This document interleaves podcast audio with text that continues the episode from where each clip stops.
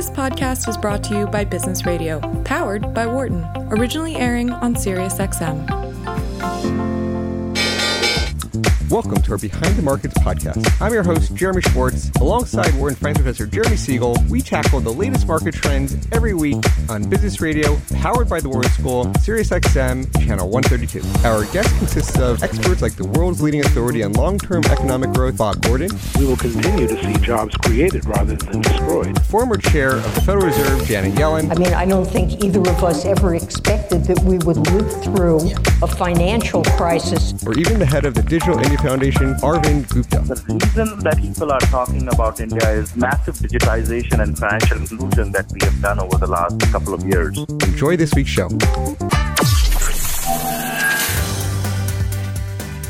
Welcome to, Be- to Behind the Markets here on Business Radio, powered by the Wharton School. I'm your host, Jeremy Schwartz, Global Head of Research at WisdomTree. My co host is Wharton Finance Professor Jeremy Siegel, author of Stocks for Long Run and The Future for Investors.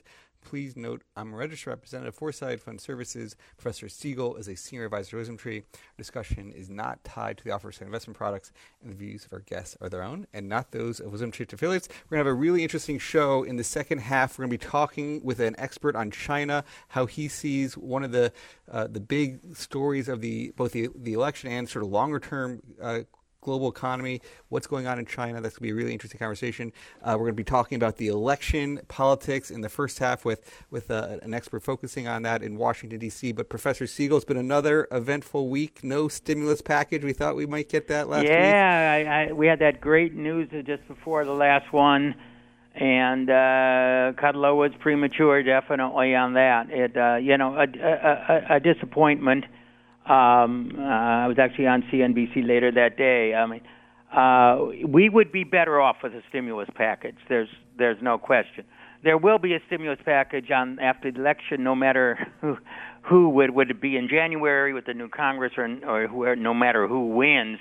It's it's a, it's really too bad that people are being held hostage uh, here to uh, to the politics of the situation. It's not impossible that something is going to get done, but two weeks to the election, you know, one wonders what calculations. I know that the Pelosi is getting heat from another uh, the Democrats, but you know they can't argue with the polls going her way, and so she thinks she she holds a uh, uh, a winning hand. Uh, yeah, let's talk a little bit about really no big movement in the polls. I mean, in the in, in the betting market, I'm predicted it's 60-40 Biden uh, Trump. Um, uh, it's a few, certainly a few points better than when he first got COVID, and people were really about worried about you know how to get through it. Um, the uh, if you know if you go to the um, uh, Nate Silver, he thinks it's 88-12. Now you know people say yeah, but he was wrong four four years ago. Well, at that particular point, I think he said 72-28. So actually now he's, he, he, he, the polls uh, if the polls are as wrong as they were in in 16, uh, Trump will still lose. So you know the, now Biden has moved to a point where in every state, if they're as wrong as they were, now could they be more wrong? Of course they could. Um, it, I've mentioned a number of times that a lot of corrections were made and the pollsters were right in uh, 18, although you know Trump wasn't directly on the uh, uh, ballots uh, back then. So you know there, there's there's still a possibility. On the Senate, still two to one. Again, if the election were held today, uh, the Democrats would have, uh, and they went exactly according to the betting markets right now. It'd be 51, um, 49 Democrats. Uh, as I, I think the, the, I think the markets can definitely live with a, De- a Biden and a 51-49. Um, uh, you know, they're not going to love the tax increase, but uh, they're going to love the spending. Um, uh, if now, if there's a Democratic wave, now there's a lot of confusion on what that means. Some people say that Democratic wave is they take all three branches. That's not a wave. That's almost expected at this particular juncture. I mean, way in addition. So the Democrats pick up, uh, you know, 10 seats, go to, you know, 56-44. I, I think that would be a little troublesome for the market. I would have to digest that because there's more chance of a more radical uh, Democratic perspective. 5149, they could live with. There will be a tax increase. It wouldn't be radical, or there wouldn't be a lot of radical measures you know that would be enacted. Um, I also looked at the betting markets. There's a betting market for when the election will be called. Uh, right now, it's um, uh, it's up to 71%. It'll be called on Tuesday or Wednesday. That was l- lower than 50% at one point. So people think it's going to be called. That uncertainty is going to more out of the way. That's one reason the markets are responding well. They don't want election uncertainty and fights and all the rest. You know, Biden's going to win. All right, let him win, or let there be a transition. So definitely, there's there's uh, there's there's going to be that 51-49. If it does turn out that way in the Senate, I don't. I, I imagine there there will be a tax reform. It will be it will be punishing on capital gains uh, for high income people. There's just no question about it. Um, but uh, it will be moderated along the edges, um, and I think that that's what the market's saying on that. That's why it could be a problem with something like a 56-57 Democratic uh, win. Um, on the economy side, you know, we got retail sales which uh, were really fairly good. I mean, you know, the virus is going up. Yes, hospitalizations are going up. Deaths are not going up, although some people do refer to the lag. We just know how to treat them much better. Um, I mean, uh, let, let me mention about the um, the Pfizer news on that they uh, could be seeking a EUA, which is emergency, use uh, authorization for their vaccine in mid-November. Um, I uh, mid or, or end of, of November. Um, my belief is that they wouldn't say that. They're required to follow um, after the trials are over, even after it shows effectiveness. I mean, it could be 99% effective. I don't believe it's going to be that high, but it could be. They cannot uh, apply for EUA until they have two months of data post that people aren't getting sick, and they're through waiting in that now. So it's it's. I'm reading between the lines. I think they got some really good news on this data, but they're holding back. I mean, obviously it's going to be post-election, but they're holding back um, because they need the two months of safety data in order to qualify for FDA EUA. So you know, I, I read that in between the lines is that that we got we do have a successful um, vaccine there, which is positive. Others are going to be there. I do know there's been some more halts. Um, you know, a lot of that is to be expected, um, but um, I, I think the Pfizer news is is is is is, is definitely uh, is definitely good news uh, there. So I think everyone's now going to be waiting. I mean, we're tired with the ads. There's so many of them. We all know people supposed to be 94% have made up their minds. Although in a close election, that other six percent at the end could, in fact, uh, move it um, um, uh, uh, one way or the other. Stocks actually doing a little bit better. I mean, you know, Nasdaq rose right, and S&P close to the highs. It's faltered a little bit uh, subsequent to that. Um, but uh, let me mention a little bit uh, before we go to our the questions. I know that people have written in um, you know, the basic premise of my optimism all the way from April, May onward was this tremendous increase in liquidity. And people ask me, uh, they say, Jeremy, yeah, there was a great, great big increase in M1, M2 money supplies. Has that continued? Yes, at a much more moderate rate. Um, the big burst came from March to June, where he had almost a 40% increase. Again, the biggest in 75 years. Um, in in that short a period. Um, since then, it's been moderate, but I've looked at the percentage increase, and we're still 10, 12 percent increase in M1 and M2. So we're still, uh, a, which is twice the increase that we had before the COVID.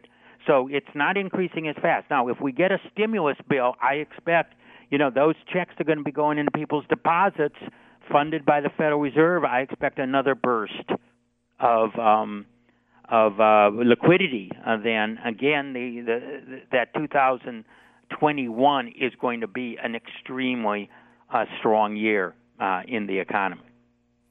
Yeah, we're you know the uh, if you think about what can is there any news that can turn it from um, from Biden? You know, there's there's obviously some more news stories this week on on Biden or, or anything these things you think at the margin gonna? Yeah, I mean, I, I imagine there's going to be uh, October surprises. Uh, both of them are holding back information. Um, the truth of it is, I think the public has gotten kind of immune. Um, I mean, you know, uh, uh, to a lot of it. Uh, I, I, I, I hearken back. Uh, how many was it? Uh, 20 years ago, um, Bush against Gore, and a week before the election, um, it was revealed that uh, Bush was uh, arrested for a DUI, and that was considered shocking news that would turn the election. Uh, can you imagine today uh, that being considered shocking news, given you know all the revelations in Trump, and and to a certain extent, you know Biden, but much more Trump. I mean, it's like, huh? Are you kidding me? Um, you know, our, the bar has been raised so much that you know, unless we have a murder somewhere here in the past uh, to, to be revealed, uh, my feeling are people saying, uh, more fake news, more this, more that. You know, I've made up my mind. But it's, you know, not again not impossible. That's, you know, you know that's there. You know, that's why there's, you know, that's why the that that's why I the political markets are are where they were. And with with these polls um, uh, if this was the uh, day or two before the election, you know, my feeling is the betting markets instead of being 60-40 would be 75-25 uh, in favor of Biden. But uh, you know, again, uh, something could be revealed uh, then, and I'm sure both sides um, have ammunition to that score. Yeah, it'll be interesting to see the last few weeks, and we're going to be talking with a, a political strategist here for for the remainder of the, the, first half here to get his take. Uh, what, you know, we've been we've been doing these um, f- this feature where people can write in questions to you and, and ask them. The email address for if you want to ask your questions, Professor Siegel, ask Siegel S I E G E L at wisdomtree.com, and we, we welcome all your questions. Uh, and and so there was a follow up to last week's question, Professor, on the holding period, uh, and they you, you know in terms of the the returns and long term returns versus short term returns returns. You know, you mentioned older investors might initially say they have a longer holding period, but they still don't like volatility, and therefore the bond allocations as a hedge asset, uh, you know, makes sense. Um, they, they sort of reference is this myopic loss aversion that you know behavioral concept that people are too frequently watching what's going on yes. and uh, underestimating holding periods. And then how do you think about this for people, and, and how should they adjust their holding per- their period as they age to yeah. manage I mean, it's this? really this is really hard. You're you're you're you have to uh, overcome very strong psychological forces, um, which is. Um, I mean, I mean, you just take a look at COVID. I mean, you know, it was down 32 percent uh, in in a few weeks, and people panicked, and then it regained all and more. Now, if you're a 30 year holder, you know, you say, "Oh my God, look at that blip." Didn't matter um, and yet it affects people dramatically because they have to think, oh my God, if it stays down, which no sell-off has stayed down, but nonetheless, you know, uh, you know, you know, what the narratives become, uh, can I survive? And I mean, and and and and and and that fear is what drives people to fixed income and why stocks usually uh, get, uh, you know, we we we call it the equity risk premium. It's so high because of this psychological fear, and you could call it, uh, you know, loss aversion. You know, kind of Kahneman and Tversky in, in terms of behavioral economics. What you know, we we we we just hate to take losses. Uh, we overreact to the short run, um, and it has to be a trained, uh, reasoned um, a process by which you can overcome it and everyone has it and it, it it is not easy but that is you know the reason why people hold bonds and given the volatility you know we've you know we had the bear we had the dot com crash and we had the financial crash and then we had the covid again huge bounce backs which brought the market to, to way all time high if you have 30 year allocations you shouldn't have you know cared at all um and yet um you know those drive that move towards bonds. Well, very good. Thanks uh, for starting the show here with us. Have a great weekend. Thank you very much. See you next week. I'm going to introduce our guest, Jonathan Ward, who's the founder of the consultancy Atlas organization who's focused on the rise of China as well as the U.S. China global competition. Dr. Ward wrote uh, a book last year, China's Vision of Victory. Thank you for joining us on Behind the Markets. Hi, Jeremy. It's good to be here. Thanks for having me. Great to talk to you. Um, maybe you could tell our listeners a little bit about your research and uh, yourself, and then we could get into the thesis and, and what you wrote about in China's Vision of Victory. Sure, you bet. So, um, you know, my work is basically on Chinese grand strategy. Um, I did my doctorate at the University of Oxford in China-India relations. Um, spent about a decade abroad in a variety of different places around Eurasia, uh, particularly Asia and the Indo-Pacific. Um, then came back to D.C. Um, you know, founded my consultancy, started working with the U.S. Department of Defense, and then with Fortune 500s uh, to help people navigate these new changes in the U.S.-China relationship and understand um, the long-term vision that the Communist Party of China, um, you know, holds and is executing upon. So this, of course, is uh, is has changed everything really in the last few years. I mean, the, the sort of advent of Chinese military power, the, the sort of um, unveiling of their broader global ambitions, and obviously obviously the United States has now begun to respond to all of that. Um, and China's Vision of Victory was just uh, essentially the first book to put um, Chinese Communist Party uh, official documents, um, you know, the strategy documents, the vision statements, all the stuff that really shows you how this machine works, how this vision is conceived, to put that all before the reader. So it had a it had a very nice impact. It was very widely read, especially in government and national security, starting to be read in the finance and business community, and you know, it's a guide to what's really going on here and what we're dealing with as a country. So it's kind of a need to know. All right. So, in, in obviously the the book is uh, got a, a, lot of details in there. But if you say you're, if you want to paint people's in, in, in, sort of short synopsis form, what is China's vision of victory there? Sure. So it's an idea that that um, you know the, the party has brought to the Chinese people, and they call it the Great Rejuvenation of the Chinese nation.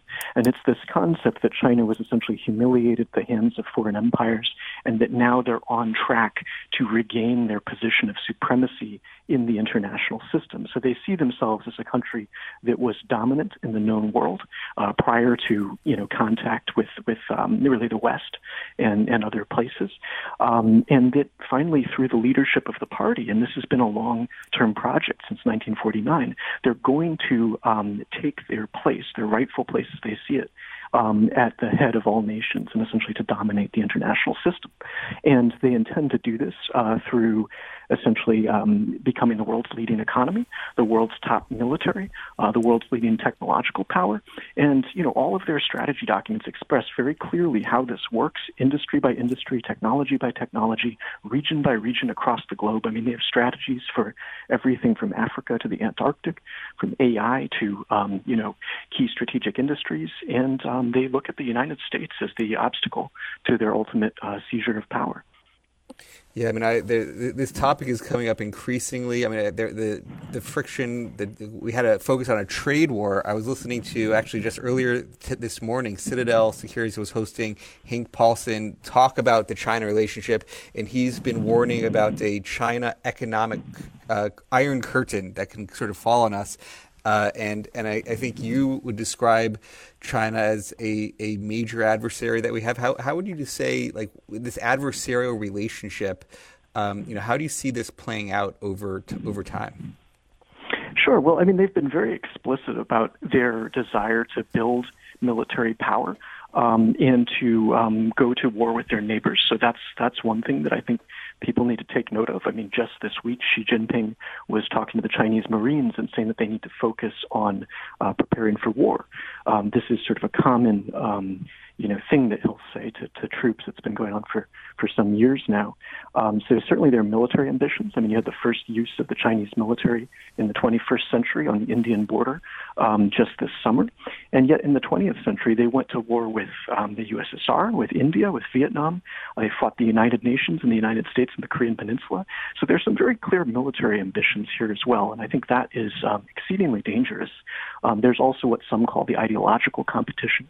I mean, China's I mean, they were very explicit in an internal party document about trying to stomp out, um, const- you know, any sort of uh, uh, tendency towards constitutional democracy, univer- um, universal human rights, uh, Western values, these sorts of things. So the party sees all of that as a threat.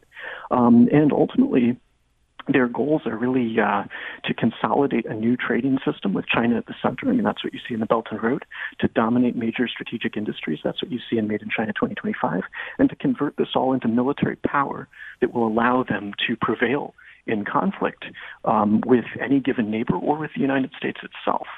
Um, so they're converting the economic engagement that people like Hank Paulson led for many years in U.S. policy into military power that's ultimately directed against the U.S. and our allies.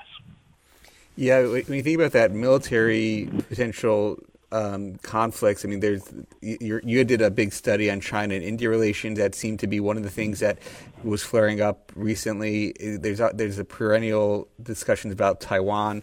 Uh, what do you think is the most likely, if there is a real actual conflict in, in militarily, where, where do you think it's going to come from? What's most likely?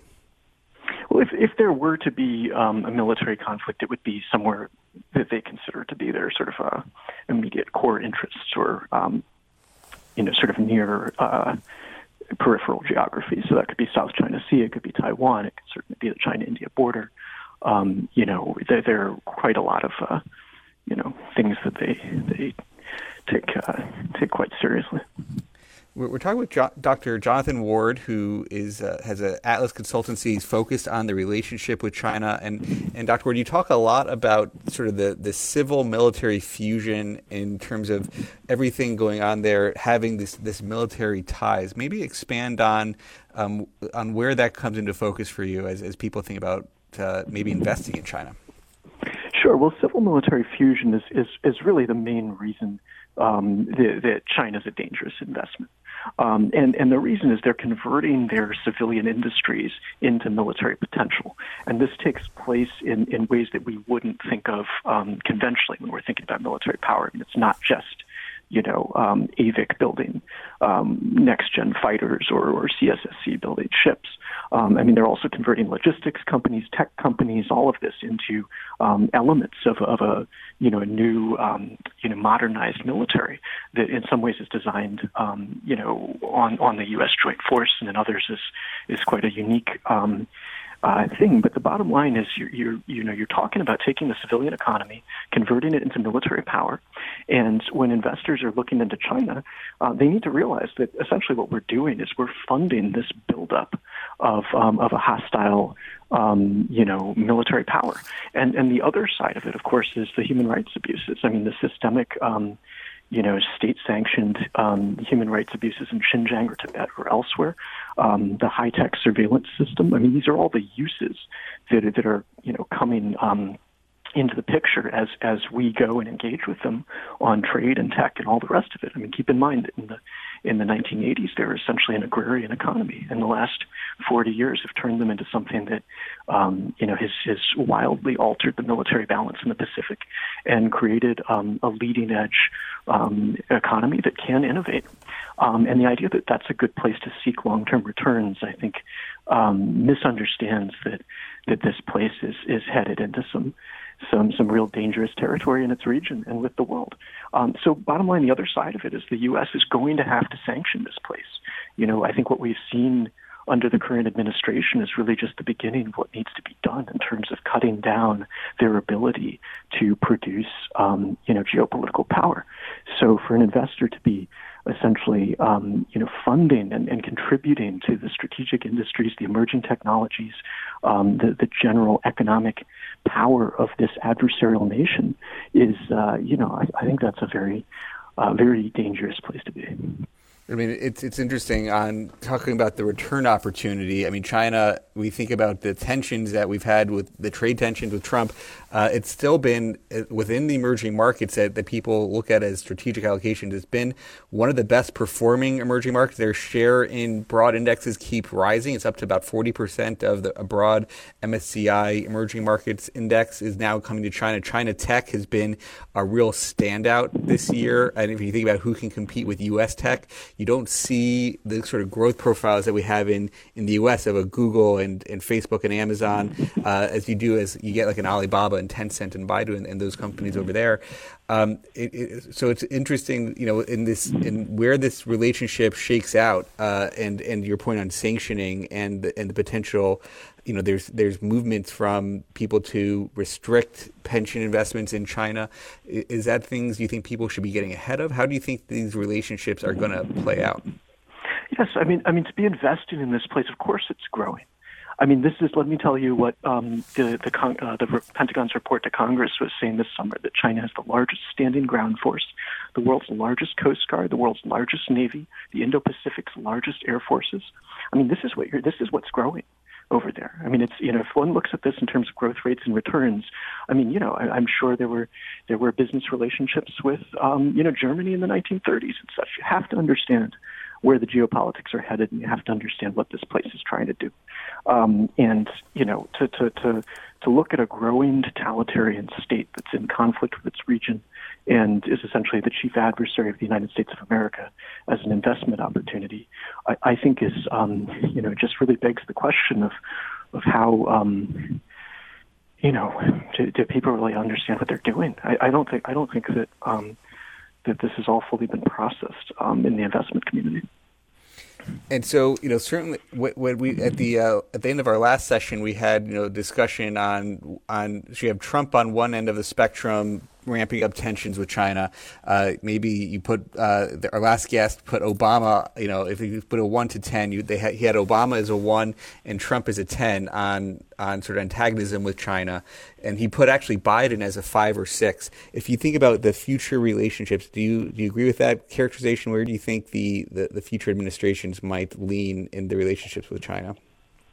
Well, I think the problem is really just getting started. It's been brewing for, for you know, at least a decade or two, but just now are we coming into an awareness of what this situation is. And I, I think you're right. I mean, Obama was part of sort of a broad um, U.S. strategy that, that is inherited from Kissinger of engagement. But let me read you a quote from a Chinese, um, you know, official Communist Party newspaper during the Obama years. This is in 2013, before the trade war, um, you know, before any of really um, U.S. Uh, response to China's uh, dangerous ambitions. It says, um, because the Midwestern states of the United States are sparsely populated, in order to improve the killing effect, the nuclear killing of U.S. soft targets should concentrate on major, major cities on the West Coast, such as Seattle, Los Angeles, San Francisco, and San Diego. If the Dongfeng 31A is launched over the North Pole, it can easily destroy a series of large cities on the East Coast and in New England, such as Ann Arbor, Philadelphia, New York, Boston, Portland, Baltimore, and Norfolk. The population of these cities accounts for one eighth of the total population of the United States. And that's right in the heart of the years of engagement. I mean, this is what it this is what's going on in Chinese language, and I don't think that's really what what people have been aware of as they pursue it as a business opportunity. So you're, you know, when you think about what you're doing, you know, so you're working with um, a, your consultancy is trying to consult our politicians. How are you working with, with companies to try to advise on on strategy? Uh, sure. So, I mean, my, you know, what, what I do, I mean, on one hand, my, my book has been widely read in government. You know, I was invited to the White House for the signing ceremony of the Phase One trade deal and um, commended by the president in front of Fortune 500 CEOs, which was a, an interesting moment in life. Um, but what we do for companies um, is to help them under, you know, sort of rethink China risk, understand the risk profile that they actually have when, um, you know, based on their operations and goals in the China market and in the broader Indo-Pacific. We help them understand uh, risks emanating from the U.S. response to China as a geopolitical adversary. Uh, we help them with aspects of, of India as well. I mean, that's another key feature of this. And uh, we've also worked with funds as well to help them understand portfolio risk. Um, you know, and, and also to look for, you know, the other side of this equation is that the United States is going to have to win the economic contest with China. I mean, it's the only way to tip the balance here. If these guys keep catching up to us economically, ultimately the military balance will will will fail, and um, you really could proceed towards, um, you know, something like a, a, a permanent um, ascendancy of the PRC. So you know, as the U.S. gets in gear to um, start to win this long competition, or at the very least um, attempt to to prosecute this long-term competition, it's going to require rebuilding our strategic industries, leading in the key emerging technologies, um, withholding those as best one can from the People's Republic of China, but also integrating with our allies and partners worldwide, from India to Japan to Europe to a whole bunch of other places. So, you know, there, there's an opportunity side here because the United States is going to have to win an economic competition, and um, you know, we also talk to people a great deal about what uh, what that could look like and what the, the key pieces on the on the radar screen uh, are starting to be. You know, if, if so, if if the U.S. gets into this real deep adversarial relationship, you'd have to, you know, to block other, you know, the, the, it's a global economy here, and you know, people do not like the trade war dynamics that certainly create a lot of ramifications throughout throughout the markets. You know, do you, how consensus around the globe in, in other parts of the world do they view the same relationship? Is Europe viewing China the same? Is, is, is the rest of Asia viewing it the same way? How do you, how do you think that relationship well, evolves? Jeremy, it's, it, it's a global political economy. So at the end of the day, I mean, to look at this from the perspective of markets and think that this is all just going to be seamlessly integrated misunderstands, you know, many, you know, important realities of, of, you know, world affairs. I mean, this is, you know, we are deeply into an adversarial relationship with China, and this has already begun. I mean, their ambitions are very, you know, on very clear display here, and we're sort of waking up to that.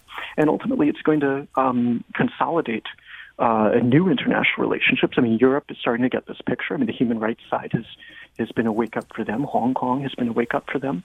Um, you know, I speak to to European uh, defense departments and things like that. They all understand this pretty pretty well. Um, you know, China's losing its relationship with India. Um, it's you know got very tough tensions with Japan. So um, so so I think to look at this purely through the lens of global markets and to and to not um, incorporate the sea change in geopolitics, you know, because geopolitics basically became a sort of bargain bin concept. I think in the last 20 years, maybe. I mean, the world has been so stable based on the U.S. victory in the Cold War that, that you really could have this sort of globalization of markets, et cetera. But um, today that's all changing, mainly because of the rise of China. Um, you know, I think Russia and a few others impact that too. But you're talking about a very different world here, and I think it's time for people to start putting those pieces together, understanding what, you know, how this is shaping up for the next decade. I mean, you really have to think a little more long term about it to understand, um, you know, the direction of what's happening right in front of us. And and within that, you have a, a very new system, I think, that's going to be taking shape. Um, and the fundamental, you know, entree points to understanding this are, are one, what China wants, because that's been, you know, what the vision of victory is. I mean, that's that's a very clear thing on which to base an understanding of the next decade, and then also that the United States cannot accept that. I mean, you know, what they have in mind is something that really, uh, you know, won't be accepted by America. And we have a bipartisan consensus on China as a very dangerous place at this point. So, so I think investors need to need to um, be working within a new framework for understanding, um, you know, what's going to happen in the world. Yeah, I mean the bipartisan nature is, I think, one of the interesting things. You know, because I, I, think there is a bunch. You know, you know, including myself, who would have said that I thought, uh, you know, Trump was going to be the more antagonistic, but the more the bipartisan it becomes, that that, that perhaps, you know, it, even under a Biden victory in this this upcoming election, something that we'll, we'll have to be watching pretty closely. What what do you think the most likely next? So there was the big trade friction. As you think about the different policy actions, you mentioned sanctions. You know, how close do you think that type of of actions are? Where where, where do you think actually the the battleground for what we you know what the U.S. is is going to do steps that we might take in, in this relationship? I think it, it really comes down to China's access to, to finance um, from the United States and from the West more broadly. Um, I mean, if you look at what's happened thus far in, in American policy, I mean, Commerce has, has used um, a pretty uh, effective toolkit in the entities list and, and you know, other forms of export control. Um, you know, State Department has obviously reoriented towards uh, China as, the strategic uh, challenger and threat. Um, but really, Treasury, I think, has not yet, um, you know, been been brought to the table on this in the in a way that would be, um, you know, uh, bring impairment to to China's ambitions. And, and Treasury is a massive and important toolkit that's been used in the past. So, so I think the finance side is the piece that um, that is really yet to be deployed. Um, and you know that that in many ways is is uh, where a lot of the the biggest uh, guns are. We're sort of in our final closing thoughts. Any you know where people can stay in touch with your work and where they can find you if they want to engage you for for different relationships.